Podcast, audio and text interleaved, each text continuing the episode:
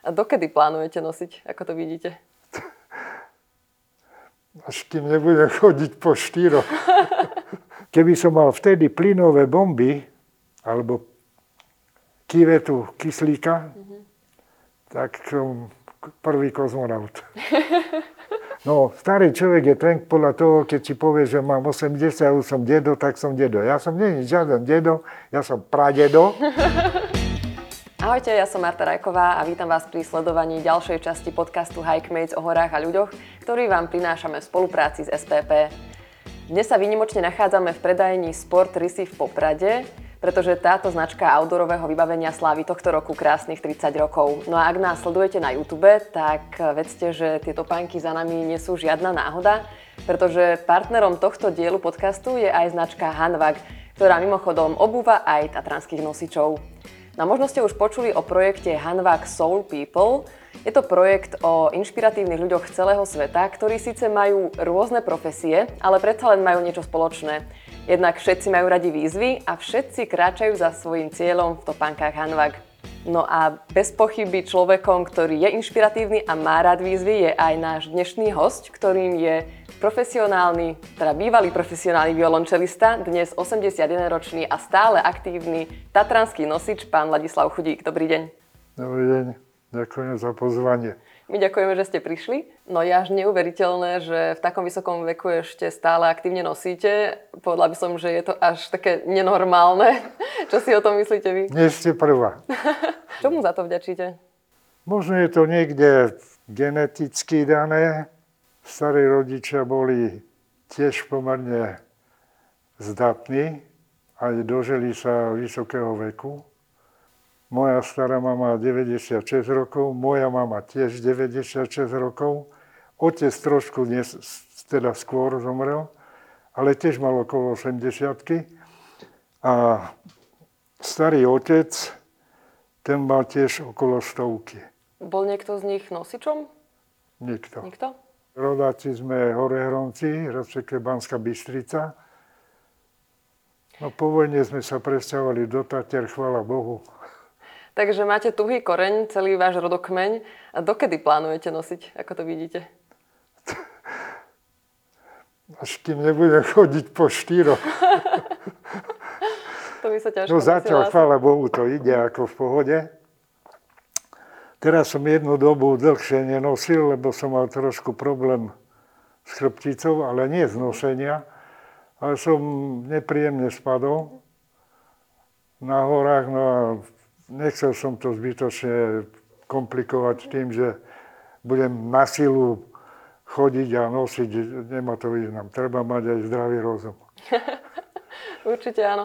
A pred pár rokmi vznikol taký film Pavla Barabáša Svoboda pod nákladom. A čo znamená tá sloboda pre nosičov? Lebo počula som to od viacerých, či už v článkoch alebo rozhovoroch. Všetci tam spomínajú tú slobodu, ale ako si to má človek laik predstaviť? Kde tam nachádzate tú slobodu? Viete, práve to, že v spoločnosti, keď ste v meste, aj v domácnosti nakoniec tiež nemá človek veľa slobody. Manželka má svoje nároky, ja tiež svoje nároky, deti, okolie, vnúci a podobne. A tam ste niekde inde.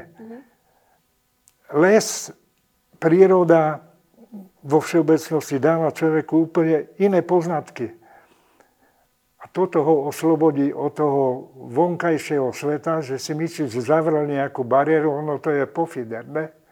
Či zavrel, ale musí to človek robiť cieľavedome s hlavou, že tu sa nachádzam a v tomto areáli, v tom prírodnom, tam tú slobodu si chcem vydobiť a tam som najslobodnejší človek. Tam premýšľam voľne, môžem kričať, volať, plakať, čokoľvek, smiať sa na plné pecky. Doma to nejde. Doma z rôznych dôvodov nemôže. Čiže tá sloboda je to, mám si to predstaviť ako možno slobodu mysle? Áno. Príroda je naozaj pre človeka čo si nevieme dostatočne doceniť. Ľudia sú k sebe aj nestatoční. Napríklad vidia, že idete s nákladom, ale idú ako rebrík na šírku, takže ako keby som sa mal uhnúť alebo dať voľno priechodu ja a nie tí ľudia, ktorí sú návštevníci. Chodia do zakázaných území, chodia po zakázaných chodníkoch. Môžem si trošku rýpnuť? Jasné.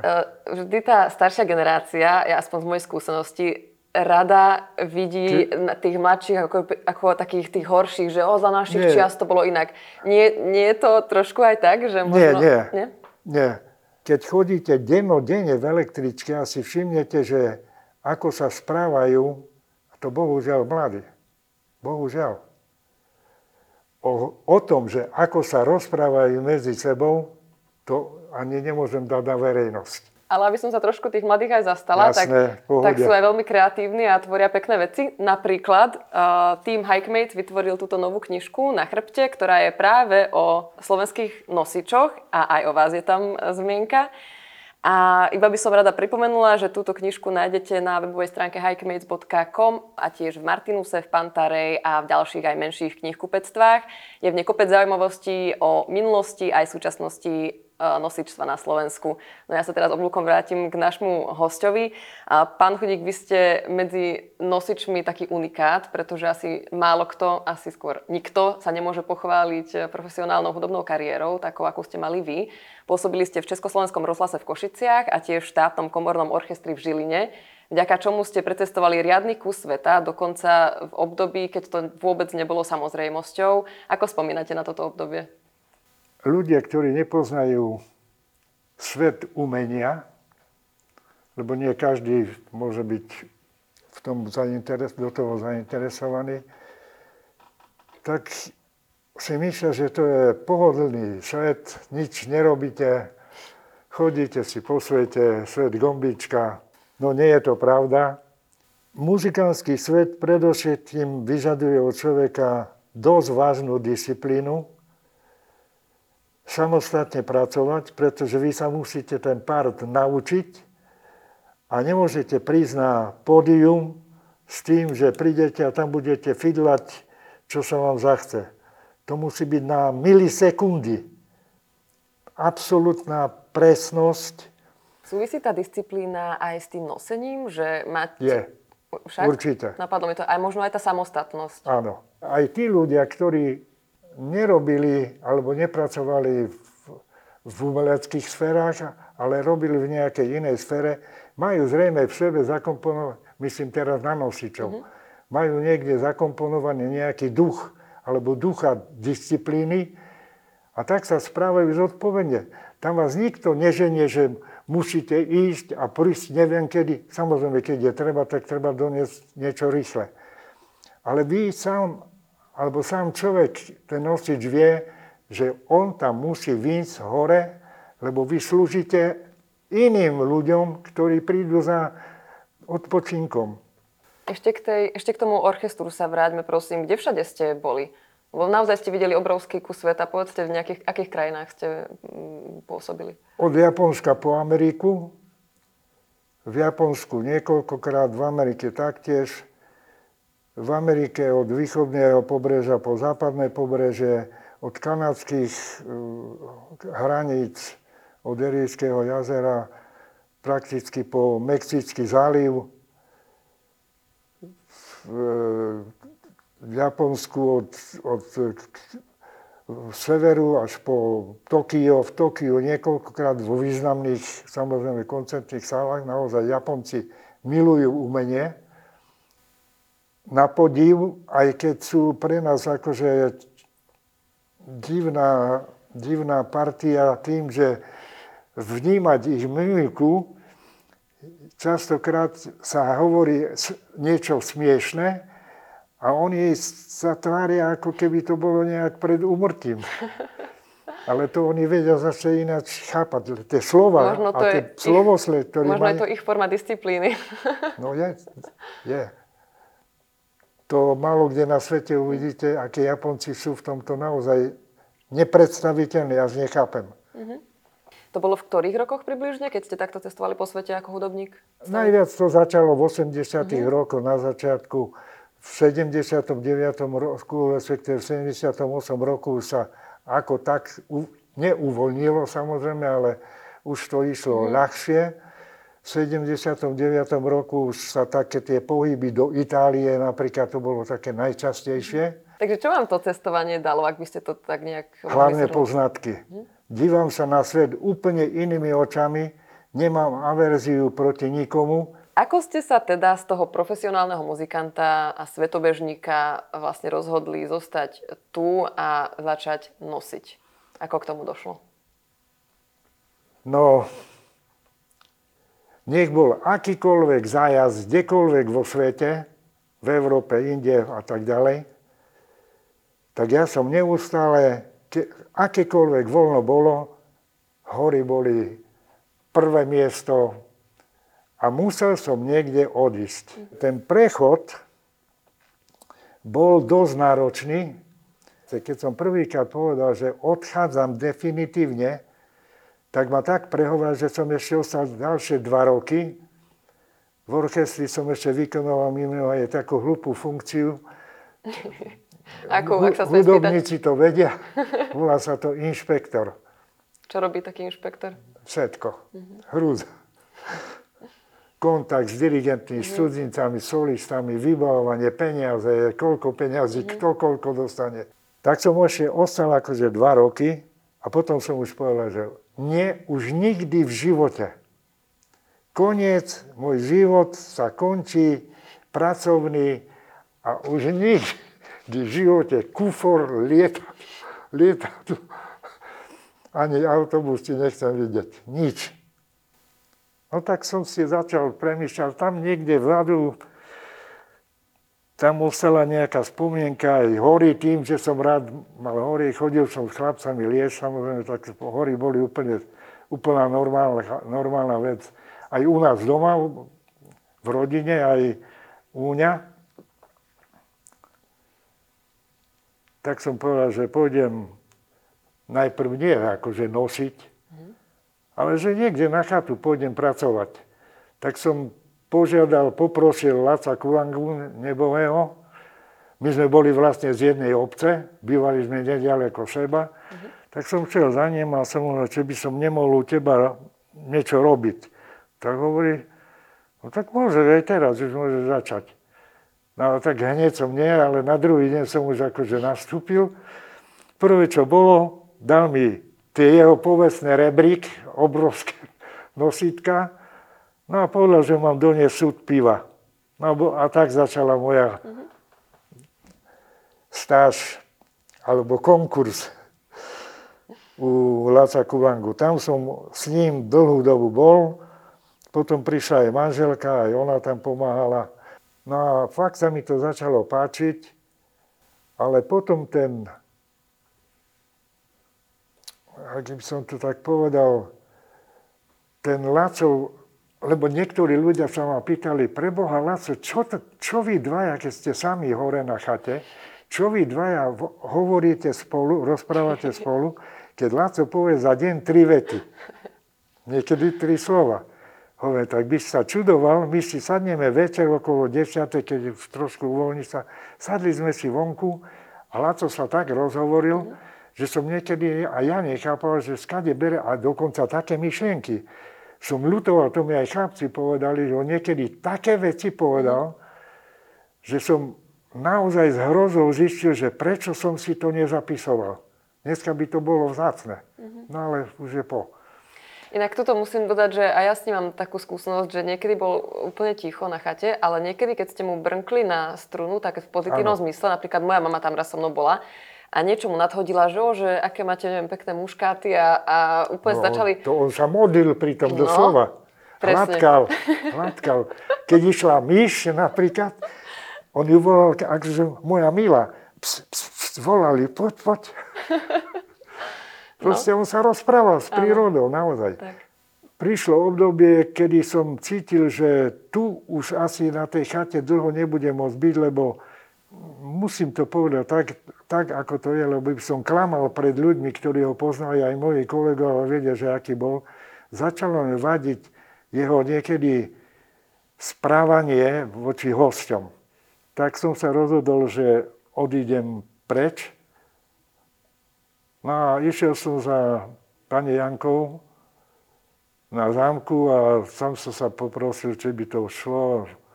No, vedeli o tom, že tam hore niečo robím, tak povedal, že dobre, môžem chodiť. Ale nemôžem ako na Laca povedať jediné zlé slovo, ako čo sa týka jeho povahy, nosičstva. Proste bol to milý človek. No ja mám na pána Kulangu tiež veľmi príjemné spomienky, ale vráťme sa k vašim začiatkom. Ako reagovalo okolie na to vaše rozhodnutie, keď ste si povedali, že budete nosič? Samozrejme, že doma bol Sodom a Gomora, že som sa zbláznil, samozrejme. Koľko ste mali rokov, keď si začali nosiť? To som nastúpil v roku 2004. No, čiže okolo 60-ky? Nechceli, áno. Nechceli veriť. Hovorí, však ty môžeš normálne ešte robiť, tak učiť, alebo ja učiť nebudem nikdy v živote. Ja som učil na konzervatóriu v Kahire, ale nie, že by som na to nemal nervy, ale ja som chcel mať tak, akože vždy najlepších žiakov. Tak ja som si ich potom bral domov. Proste doma som ich drvil, nekričal nič, ale musel proste, kým to nebolo tak, jak ma... Proste koniec. Ale povedal som aj nekompromisne rodičom, z vášho syna alebo dcery nebude nikdy nič, dajte ho na inú školu, lebo toto bude hrob pre vás aj pre syna. Pozdravujeme bývalých študentov. Čiže rodina nebola z toho nadšená. Jasné. Mhm. Tak vedeli, že si so mňou nedajú rady a nakoniec aj boli... Po chvíli už boli spokojní, potom začal chodiť aj môj syn jeden, neskôr samozrejme, nie dlho. Vnúk tiež chodil na zámku, aj inde, ale na zámku, aj pracoval tam. Napriek tomu, že skončenou vysokou školou, tak tie sa v rodine samozrejme, na čo ste študovali, blbca robiť, tiež myslím, že blbca človek robí. Nie, je tu proste... nepredstaviteľná disciplína, naozaj. A človek musí mať v hlave poukladané, že čo naozaj robiť chcem. A odporúčam pre ľudí, ktorí sú v dôchodkovom veku, tá nuda, to je smrť. To neznamená, že teraz, že každý musí byť nosič, ale vonku výjsť, nepozerať pre Boha živého, čo do obedu pozerajú v telke, veď tam nič nejde. Absolútne nezmysly. Môže sa na mňa hnevať aj pán riaditeľ 10 televízií. Von. Príroda je fantastický liečiteľ. Prepáčte, ale čo považujete za starý vek? Lebo moji rodičia, 60-tnici, si stále myslia, že sú mladí, tak by ma zaujímalo, že čo je pre vás už starý človek. No ja som doma prehlásil, že budem žiť 102 rokov. Samozrejme, to je... Ale moja idea, na dobrej ceste. Idea fikcia. Ale človek musí mať nejaký cieľ, nejakú víziu proste. Ale cieľ neznamená, že máte terč a vy musíte trafiť presne do stredu. Môj terč je aj mimo toho terču. Ja si vymyslím niečo a tam musím prísť, aj keby som neviem, čo bolo. Ale neodpovedali ste mi, že čo je to, kto je už starý človek? No, starý človek je ten podľa toho, keď si povie, že mám 80 a už som dedo, tak som dedo. Ja som nie žiaden dedo, ja som pradedo. Ja som normálne živý človek, proste bavím sa s hocikým, nemám žiaden problém. SPP predstavuje najväčší filter CO2 na Slovensku. To je on. Zachytí tony CO2, zníži uhlíkovú stopu, aby si život zachoval svoju rozmanitosť. Chcete sa pozrieť dnu? Žiadne technológie, ale les, ktorý vysádza aj vaša uhlíková stopka. Vďaka tejto službe pomáhame prírode spolu. Viac na SPP.sk. Spomínali ste, že ste nosili, alebo teda nosíte stále na Zamkovského chatu. Zajímalo by ma, že ako toto vzniká, že keď chce byť napríklad aj v súčasnosti niekto nový, nejaký mladý chalan nosičom, tak podľa čoho sa to riadi? Či si môže on sám vybrať, alebo kde práve potrebujú nosiča? Ako sa to, ako to funguje? Použijem slova tiež Viktora Beranka, ktorý možno poviem inú cifru, ale povedal, buď z 200 alebo z 300 nosičov, jeden doja sa uchytia, ostatní pár chvíľ pobudnú a potom odídu. Nosenie to nie je len to, že vy tam nosíte, ja už len nosím. Ale keď sem, tak pomáham aj iné, samozrejme.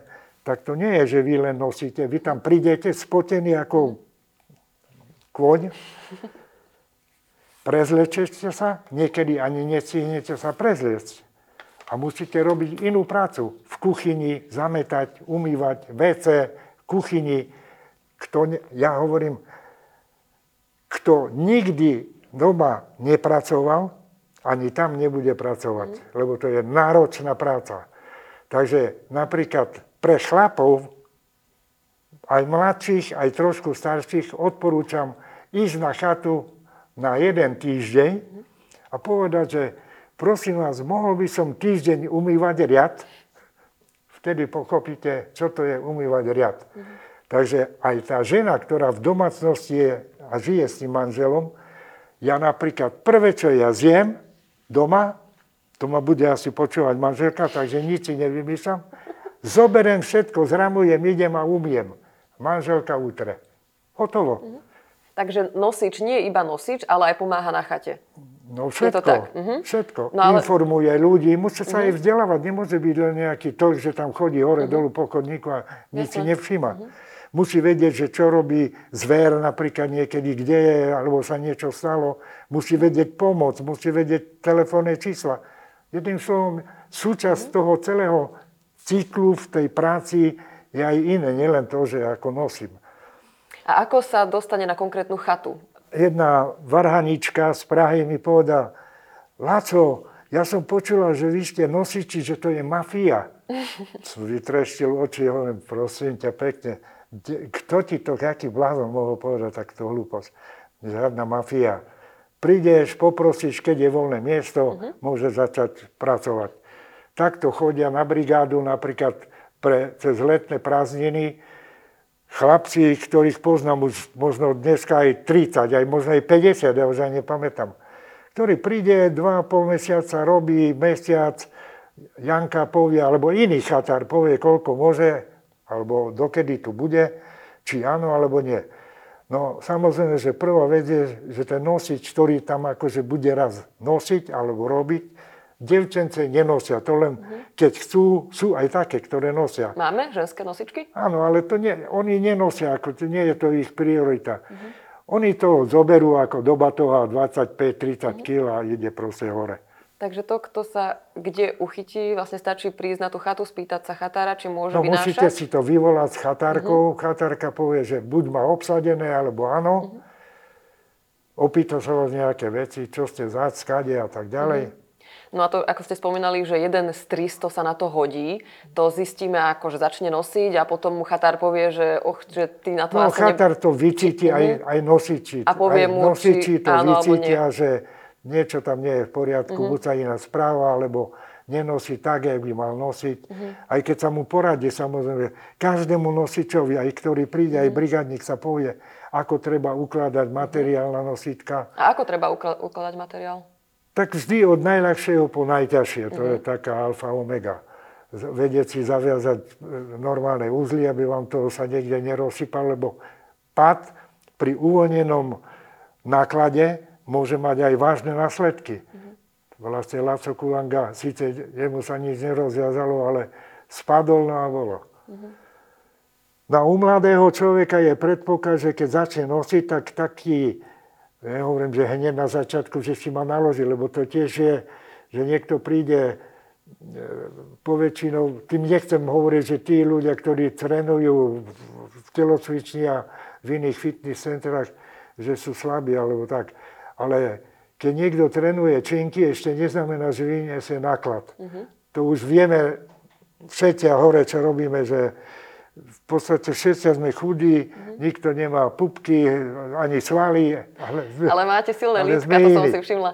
Prosím? Že lítka máte silné všetci. Lítka máte silné všetci. Áno.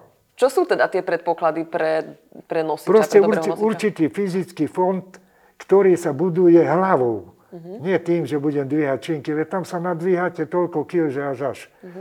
Každý deň. Takže taký predpoklad je, že z tých pár ľudí, ktorí sa tam prihlásia na jednu napríklad chatu, tak ostane jeden alebo dvaja, traja, brigádnici, to je niečo iné. Ale musíte vedieť vyniesť hore, ja som proste tých 70-80 kg ako normálka. Pamätáte si, koľko ste si naložili na chrbát po prvýkrát? Ja? Uh-huh. No to bolo dávno, na Slezský dom. Uh-huh. Prvýkrát som niesol taniere. A bolo to 51 kg a som úžasom zistil, že jak môže byť tanier taký ťažký. Potom, ale to vám celkom taký zodpovedný náklad dali, nie? No ja som nevedel najprv, ako to zabaliť. Uh-huh. Som mal podozrenie, že chatár si urobil srandu a naschvál povedal, aby som doniesol taniere, uh-huh, že čo s tým urobím, že polovicu porozbijam. Či prejdete skúškou? No a samozrejme, všetko bolo v poriadku. Uh-huh. Druhý taký bol prekvapák, keď po nejakom týždni to tiež ešte na Slezskom dome mi povedal, že dole sú vajíčka, už nepamätám na počet, ale veľa. Mm-hmm. Vajíčka, čo to bude? Vajíčka. No, poriadny omyl. Jedným slovom, základ je tak, aby ten človek, ktorý tam príde hore, aby mal nejakú predstavu po čase, že áno, budem nosiť a vyniesem aj väčší náklad, aby neboli starosti, že niekde sa mu niečo môže prihodiť. Samozrejme, vietor je veľký nepriateľ a nielen nosičov, ale aj všetkých návštevníkov Tatier. Ten vie naozaj narobiť poriadnu šarapatu aj v lete. Preto sa čudujem, že niektorí ľudia idú s batôžkom, tam nemá v podstate nič. V šlápkach, papučkách, dokonca aj vo vysokých opätkoch. Vážne? To ste videli? No, jasné. Fakt? No jasné. Ale snáď iba na nejakých hrebienok, nie? Či aj vyššie? Aj na zámku. Wow. Jasné. Aj vyššie. Sú dni, keď sa vám nosí horšie a lepšie? A od čoho to závisí? Mne nejak zima nevadí. A možno aj tým, že som 10 ročie plus 1 rok šiel aj na Africkú Sáru, sme robili. Tak život v teple mi nerobí žiaden problém, naozaj. Mám rád teplo, ale k moru nechodím. Raz som tiež si tak ako ráno nabalil, nikde nič, ani známka o nejakej búrke. Odišiel som zo skladu, prichádzal som k chodívame pozadu hrebienka, tady akože náš nosičký chodník je, aby sme sa nepletli pomedzi ľudí. No a priatelia, čo sú lanovkári, tak sme ešte tak akože s rukou zakývali. No ja som prešiel a starý vlek lyžiarsky má takú rampu. Prešiel som po tú rampu, zišiel som takým strmým chodníčkom pár desiatok metrov, 20. A vošiel som na chodník, ktorý pokračuje ako na Rainerovu chatu. Urobil som možno 7 krokov a naraz jediná rana. A niečo ma tak strašne zabolelo cez nohu. Tu som začal cítiť niečo úžasne teple a nevedel som sa postaviť. Taký som ostal ako strnulý. Čo to je? Nechápal som, čo sa stalo. Si predstavte, presne do toho stožiara tresol blesk a potom nič. Mm-hmm. Tak samozrejme hneď tí kamaráti sa išli pozrieť, čo sa stalo. Ja som proste sa nevedel otočiť. A som dostal taký nejaký slabý výboj. Mm-hmm. Mobil som mal tu. Mobil sa rozstavil. A do nohy prešla taká nejaká indukcia a do achilovky. No a dlhú dobu som nechodil. Som myslel, že to bude zle. Mm-hmm. Takže keby som mal vtedy plynové bomby alebo kyvetu kyslíka, tak som prvý kozmonaut. Ako nosič. Nepodceňovať burky. Mm-hmm. To Tak dúfajme, že sa vám to už nikdy nestane. Toto sú tie úskalia také prírodné, by som povedala, aj čo sa týka terénu a počasia. Ale zaujímalo by ma aj také tie možno mentálne prekážky, že možno človek sa niekedy zle vyspí alebo nemá dobrý deň. Ako to vplýva na nosenie? Predsa len ste hovorili, že ten najdôležitejší predpoklad dobrého nosiča je vlastne hlava. Jasné. No, prídete pred sklad a treba ráno vstane človek, manželka to vie, ja ráno vstanem, z postele neexistuje, že skočím rovno na nohy. Prvé je, ja mám rád stretching, robím to desiatky rokov, naozaj. Preštudoval som si knihu a tá ma možno aj drží naozaj pri živote. Robím to úplne neuveriteľne, proste zanovite. Takže sa nepohnem z postele. Prvé, čo je, už na posteli začnem. Ale ja musím mať kľud. Proste ja vstávam skoro ráno. Nikdy nejem hltavo, to ešte poviem o jedle. Aj iným ľuďom poradím. Jasné, nemusí to byť pravda, samozrejme. Ale začínam stretchingom. Niekedy je 5 minút, niekedy 10 minút, niekedy je 20 minút. Podľa toho, ale už ráno cítim, že nejaký som dneska, niečo nie je v poriadku. Aj tak hlava nejaká, nechce sa mi veľmi premýšľať. Menej hovorím napríklad. Už to viem, ako že niečo so mnou nie je v poriadku. Keď sa ozve manželka, tak vtedy som jedovatý, jak najhorší had. Proste mám rád, ona to už vie, tak sa radšej neozve, proste nepýta sa nič. Ale niekedy som proste tak nepríjemný kvôli tomu, že neviem, jak mi pôjde vynáška, už premýšľam a musím ísť hore, musím ísť hore. Nedá sa, tak prídem ku skladu a viem na 100%, že dneska nebudem žiadne frajeriny a veľké náklady. Proste jednoducho zlý deň, hotovo. Takže aj v živote niekedy zbytočne ako hnať svoju kostru do nejakých bytočných výkonov len kvôli tomu, že pred niekým niečo chcem mimoriadne ukázať. A to je jedno, či to je bicykel, hrazda, bradla, skoky, ďalka, výška, hocičo. Nie, treba nechať proste, telo vie, čo povie, aj hlava hovorí, čo človek má robiť. A tak je to aj s jedlom. Prvé, čo je, po stretchingu idem do kuchyne, neumývam sa. Do kuchyne, pol litra, vždy mám nádobu, fľašu, pol litra, melta, vypijem, idem sa umyť, keď nejdem nikde, tak sa neumývam. Chodím po byte, prezerám knižku, fotky, ale nejdem rovno do kúpeľky. To je niekedy aj hodina, aj dve, nič. A môže zvoniť telefon, to som tým povestný, telefon nezdvihnem, ani keby smrtka bola. To som zažila aj ja, tiež som sa vám ledva vedela dovolať. Nedvihnem. A v horách neexistuje. Uh-huh. To len málo kedy. Takže prvá je tá melta. Uh-huh. V kľude sa najem a jedávam. Predtým som jedával normálne ako obed na raňajky. Obedoval som. Teraz nie je taký akože obed, ale veľmi silné raňajky. Niektorí zdravotníci alebo výživoví poradcovia hovoria, že vajíčka sú zlé a veľa cholesterol. Ja neviem, čo to je cholesterol, nepoznám, ani neviem, kde býva. Jem všetko.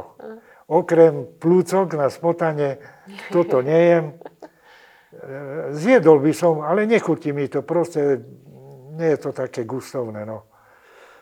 Jem všetko, ale po tých bohatých raňajkách a tej druhej fľaši, tak si dám ďalšiu tretiu, tu beriem do batoha, to už mám pripravené, to mi niekedy manželka, alebo ja si urobím. A celý deň, či idem raz alebo dvakrát, či mám také kila, onaké kila, na chate, neviem, či ma niekedy niekto videl jesť, za dlhé roky. Neviem, či ma niekto možno 2-3 krát, možno pri nejakej príležitosti piť alkohol. Mám na to aj svoj dôvod. Nie kvôli tomu, že by som si nechcel dať, ale ja to považujem za prácu. V práci som nikdy v živote také niečo nerobil. Keď bolo voľno, tak som sa podebatil a dal sa nejaký ten kalištek, ale v zásade nepijem. Veľa pijem tekutín v priebehu dňa, naozaj veľa. A jem potom až večer, keď prídem domov. Žiadna reštaurácia, ja reštauračné služby nepoužívam. To mimoriadne kolíba vo Veľkej Lomnici. U pani Ganžalovej, pozdrav. Ty budú teraz radi. Tento rozhovor ti prinášame vďaka tvorbe magazínu Hike Mates. 164 strán príbehov, praktických návodov, úprimných rozhovorov a zamyslení o horách a ľuďoch. Najnovšie číslo nájdeš na hikemates.com/magazín. Takže tá úspešnosť toho nosiča závisí od hlavy, od pitného režimu a dobrého jedla. Kvalitne jesť, ale to neznamená, že čo radí, neviem, teta Maria a teta Anča a neviem kto, ale čo mi telo proste žiada, takže ďalší chod u mňa je okolo tej 10:30, ale bez slaniny, to je tak 3 až 4 krát cez týždeň slanina musí byť a nemalo. A ja spím jak babíka. Spánok aj krátky, ale zdravý. Ale keď ja zaspávam s nervami a premýšľam, moje deti, babka mi zomrela, mne tiež teraz pred pár dňami zomrel blízky. A čo teraz? Čo? Taký je život. Raz sa narodím a raz umrem. Hotovo. Tiež by to vedel každý tak v pohode brať ako vy. No bohužiaľ je to tak. Netreba zo všetkého robiť tragédiu, že teraz čo. Niekedy ľudia žili v jednom domčeku, mali jednu alebo dve izbičky a tam ich žilo 12, 15 a umreli tam. A nikto sa nebal, že mŕtvola ho príde strašiť. No, napríklad. Aká mŕtvola môže prísť skať? Pán Chudík... Ja sa bojím jedine diviaka v lese. Spomínali sme teda niektoré predpoklady úspešnosti vynášky. Zaujímalo by ma aj obuv, keď už tu máme za sebou tieto turistické topánky, hanwagy. Zaujímalo by ma, že v čom kráčate vy? Či tiež používate hanwagy? A aká dôležitá je obuv počas vynášky? No, veľmi dôležitá. Samozrejme, dneska ten trh je tak proste rozmanitý, tak pestrý, že vybrať si dobrú, kvalitnú obuv nie je až taký veľký problém, ale vedieť, že k čomu tú obuv budem používať, na aký účel a čo vydrží tá obuv. Keď si niekto kúpi nejakú čínsku blbosť, tak nech neočakáva, že mu vydrží a nehovorí o tom, že či vydržia jeho nohy v kvalite rok, lebo môže dostať aj vážne starosti týkajúce sa choroby, pleseň a podobne. A iné exémy. Ďalej, užívam v lete poltopánky, teda polovičné topánky. Mám trojo, občas ich vystriedam, ale niekedy mám takú jednu, ktorá je pre mňa zamilovaná, tak tu beriem akože najčastejšie. Tá je číslo 1, číslo 2, číslo 3. V zime striedam iba dvoje topánky a jedné iba keď idem do nejakého ťažšieho terénu, ale nie na nosenie. To sú proste len pre mačky a tie na nosenie vôbec nenosím. Máte aj hanwagy? Mám aj hanwagy, áno. Chodím v nich menej, lebo som si zvykol na iné, ale nosím aj, samozrejme, keď už ich mám, tak ich nosím, samozrejme. Dávam veľký pozor na vložky, tie si vyrábam aj sám. Jedné, ktoré kúpim, kvalitné, a z karimatky si urobím, vystrihnem proste, vytvarujem presne podľa nohy, vložím ako prvú, na to dám tú kvalitnú. Tá karimatková sa počase stenší tlakom, urobím tu, nechám tam, urobím z ďalšej karimatky, ďalšiu vložku, vloženú a tak mám niekedy 3 vrstvy. A nohy mám ako babíka, nemám žiaden otlak a manželka to počuje, na nohách si tak dbám, jak málo kto. Ako dámy manikúr pestujú, tak ja si pestujem takto nohy. Raz týždenne mám lavor, do toho ide sol, ocot, hodinu. Hodinu mám nohy, čítam, alebo pozerám niečo na internet, poväčšinou fotografie. To je váš rituál. Vyšurujem nohy pemzou, očistím nechty, každú jednu hlúposť, čo tam je. A nemám ani jedinú ranku. Potom namažem Indulonou, mám už svoju špeciálnu, nebudem robiť reklamu, ale Indulonu používam. Natriem tak nie na hrubo, ale hodne. A dám si ponožku a naraz cítite, aké by do hlavy vošiel nejaký úplne niečo iné. Aké by som sa jak babetko. Nohy ľahúčké, aké by ma dvíhalo. A toto, čo teraz hovorím o dvíhaní, to je prinosenie. Vážne? Vy keď prídete hore a zložíte dole, to je ako trakcia, keď máte s chrbtecom nejaké starosti. A zložíte nošu a naraz vás... A ešte a vypne vás tak, že to je neuveriteľné. Aha. To je tiež liek. Nosíte už 20, alebo aj viac ako 20 rokov. Aha. Viete to porovnať? Viem, že asi nemáme čas na všetko, ale možno taká jedna vec, čo vám napadne, že čo bolo iné na začiatku, keď ste vy začínali a teraz, čo sa týka nosičstva? Také nejaké najväčšie rozdiely. Tak povedal by som, že títo mladí chlapci, ktorí teraz pár rokov už, ktorí nosia, aj prichádzajú, sú, povedal by som, nejako ináč mentálne zbudovaní, ale v dobrom slova zmysle. Konečne aj niečo pozitívne od tých mladých. Vedia vyniesť naozaj poriadne kila. A nie sú to také ako, že babky, čo by to niekde vykladali, koľko som nesol. Skôr to niekedy tiež, aj vtedy sa nosili aj 100-kilové samozrejme náklady. Ale vtedy to bolo také akože skôr rarita, keď sa niesel nejaký veľký náklad a nie každý deň. Ale nosiť deň napríklad 70-90 kg, tak ono to nie je také zase sranda. Ďalej, nie som veľký nadšenec, keď sa robí šerpa rally. Ja viem, všetci sme ľudia súťaživí. Každý chce byť prvý, veľký, najlepší a podobne. Ale toto, nech sa nesie 100 napríklad. Ale nie, že utekať, že kto bude na čas prvý, ale vyniesť hore ako pieta. Spomienka na priateľov, ktorí zahynuli ako nosiči. A pre nich vzdať ako hold, že všetci tam vyjdeme v pohodli, jeden pomalšie, druhý rýchlejšie, jeden menej, alebo nemusí každý 100. Ale proste zachovať ten rast toho, keď už to rast, ten klan existuje a to nosí to, že sa drží pri živote, aby nezakapalo, tak s tým súhlasím. Ale nie som veľký nadšený, nehovorím, že nesúhlasím.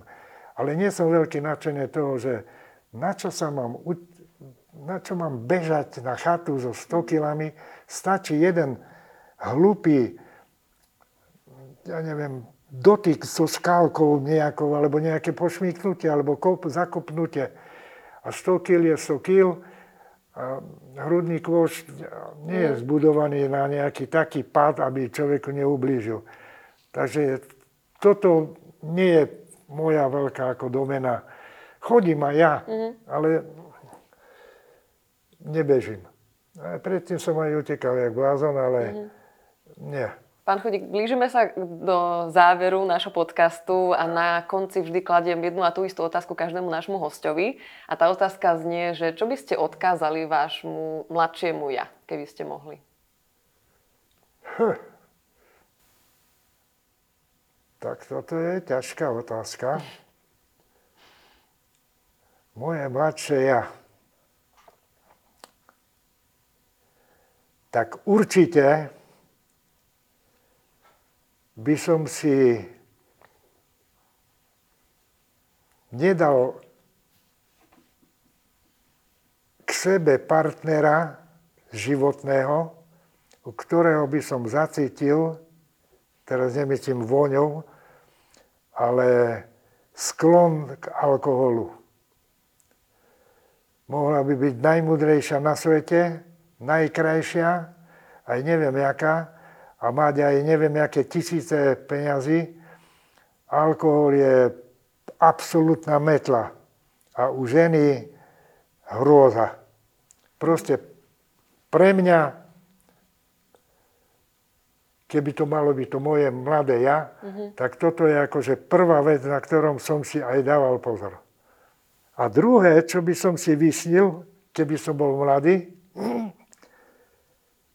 tak určite, tak jak to povedal pán Viktor Beranek, by som určite niekde na chate robil. Ale muziku by som určite nerobil. Naozaj? Nie. Prečo? Asi by som ju mal rád, ale vykonávať ju ako profesionálne nie. Prečo? Za prvé, krásny svet je, ktorý vidíte. Ten sa za peniaze nedá zaplatiť, ani keď budete neviem jak bohatá alebo bohatý. Navštíviť sály, rôzne chrámy, hrať pre vynikajúcich ľudí, koncertné siene, ktoré od výmyslu sveta mal človek možnosť vidieť, divadelné sály. Proste neuveriteľné, to sa fakt nedá obsiahnuť bežným životom. Ale to, že stráca človek na druhej strane veľmi veľa zo života, to si uvedomíte až vtedy, keď dospiete do starého veku, napríklad ako aj teraz, a ja vlastne neviem, ako rástli deti. Neviem nič o vnukoch. Viete, meniny, narodiny, Vianoce, na Vianoce častokrát celé sviatky, nikdy som nebol doma. 10 rokov som nežil doma. To je hrôza. To si bežný človek nevie predstaviť, čo to je. Takže vrátiť sa do minulosti by som sa nechcel. Bola by to hlúposť, lebo aj plno omylov človek narobil a tie by som už nechcel zopakovať. Ale kvôli zamestnaniu by som určite mladší nechcel byť.